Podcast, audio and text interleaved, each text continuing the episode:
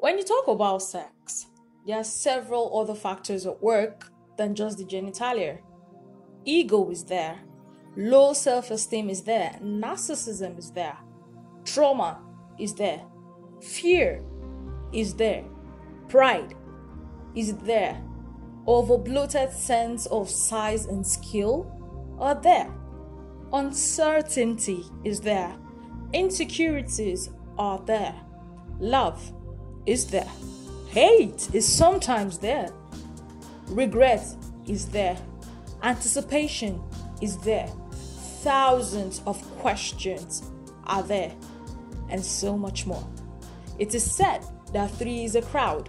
So, how do you navigate the metaphorical waters of sex when you have all these factors present? Or an audience, if you may.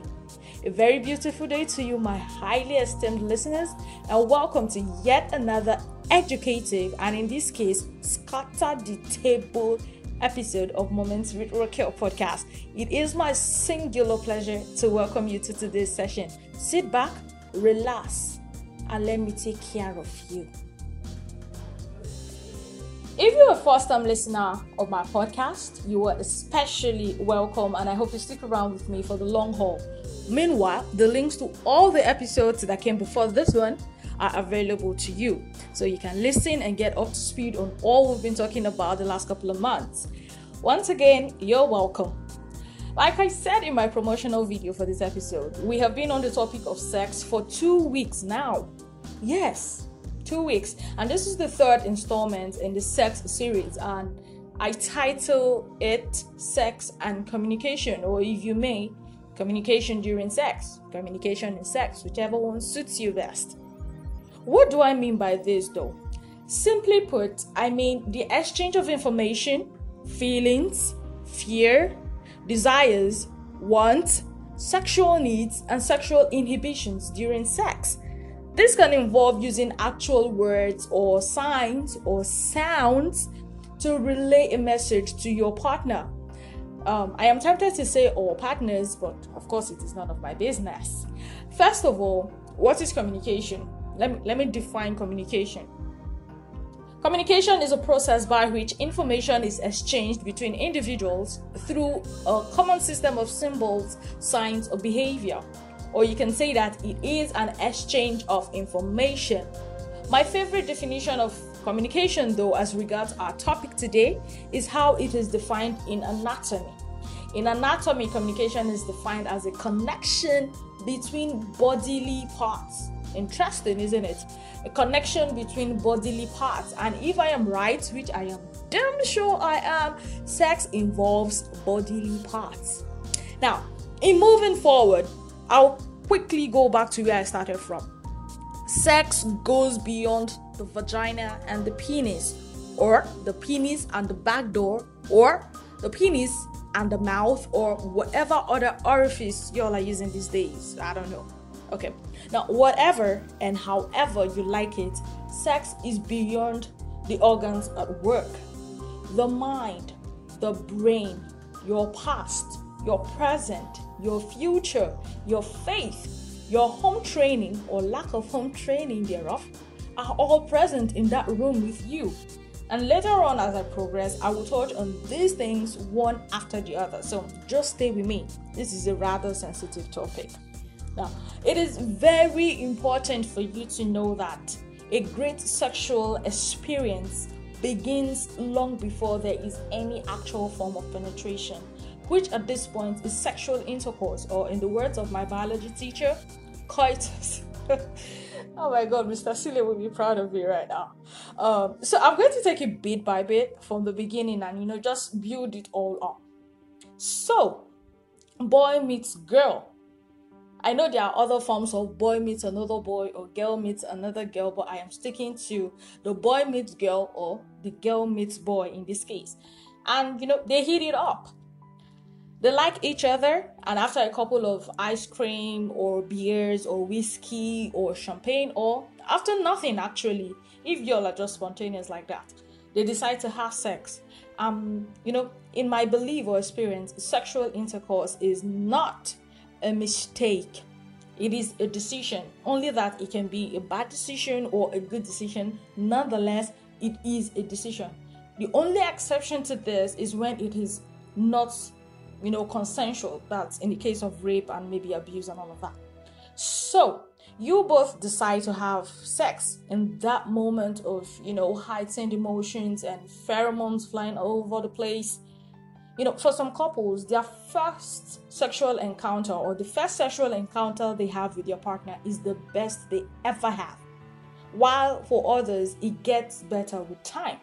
And so people just have the best, you know, the best sex with one person and no other person measures up in their whole life, even if they don't end up getting married to that person, the sexual experience they had with that one individual sticks with them for the rest of their life. Why does that happen? communication. So now, what what causes either of these scenarios that I, I mentioned earlier, like um, that the first sex is the best they have, or subsequent ones are better? In my opinion, I would say it is their ability to communicate with one another. Now, let's start shaking this table. My brothers in the field, hmm? please hear this that a lady is moaning and screaming when you're banging her does not necessarily mean she is enjoying what you're doing. Oh, I like we need to get that clear. You could be hurting her or even boring the life out of her, and she's just trying to help you, you know, just massage your ego. Now, ladies, I understand why you do it. Been there. Know, I understand why you do, but you should not communicate your true feelings instead. If he's not doing it right, say, dude, you ain't doing this right. Okay? Stop lying to these guys to make them feel better about themselves. It's not cool. it's not cool, y'all. It's not. Now, remember at the start of this um, episode, I enumerated some factors at play in sex, and now I'll be infusing them into this conversation. So, dude, you're firing away at her like a terminator and she's busy thinking of how to pay her school fees or how to go to work the next day or the message or the errand her mother sent her or maybe her sick father. But she is moaning under you and you're feeling like King Kong. Meanwhile, you didn't really put in the effort to get her in the right mood or the right frame of mind. Sex is is a mental thing as much as it is physical. What I'm trying to say here is don't just be in a hurry to get down to intercourse or penetration. No, listen to what she is saying and what she is not saying. Yes, women are complicated like that. Deal with it. Observe. Read her mood. Get acquainted with her mannerisms and her nuances. Discover her pleasure spots. And mind you, not all pleasure spots are physical body parts. There are women who are sexually stimulated by mental arousal. Get in touch with her mind. You know, in clear terms, she wants you to make love to her mind first. It is a real thing. I know some guys, when you hear things like this, they'll just go, oh, yeah, yeah, yeah, yeah. But it is true. Some people would respond more physically when their mind is in it. So reach her mind first and then the body will be a lot easier to navigate. Okay, find out if she loves talking to you first. If you can FUCK her mind right, the body will be a lot easier to navigate. I'm, I'm telling you, I know. I'm saying this because, of course, like I said, I know. Not because I read it in some textbook or whatever.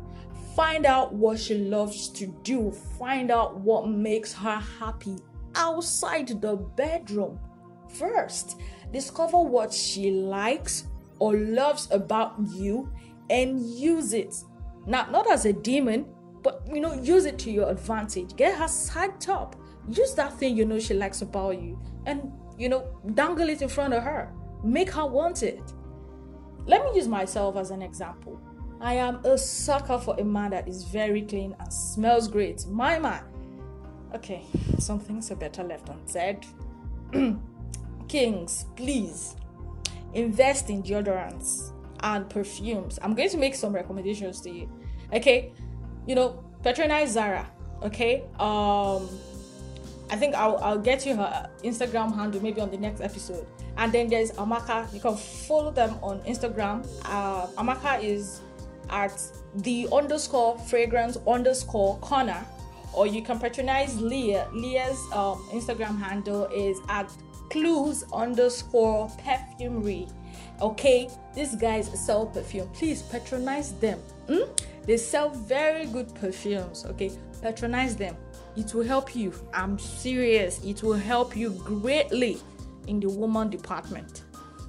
Now, all these people I just mentioned, they are going to pay me for this advert. It's not free. Definitely, they are going to pay. Anyway, back to what I was saying, guys. Understand your woman. Understand her morphology, her anatomy, and her physiology. Okay, don't let the ambiguous uh, words scare you just understand her. That is all I'm trying to say. And you cannot understand her if you do not ask her. And now to the ladies, open your mouth and talk. Yes, talk. It's a real thing. I don't know why people don't talk about sex. Talk. Not every man is smart enough to decipher the inner workings of your body without some help from you. And how can you help him understand you when you don't even understand yourself and you don't even know how your body works or what makes you tick? When you don't know what works for you, how are you going to help him? So, queens, please, you have to first of all know your body, discover your body, explore your body yourself, and understand your body Know the things that work for you, know the things that drive you crazy.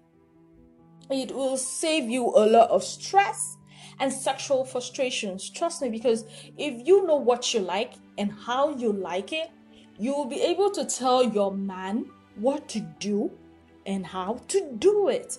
Don't be shy and don't be naive enough to think that he will just figure it out on his own. He might. Some guys are smart, and he may not. Doesn't mean he's not smart either.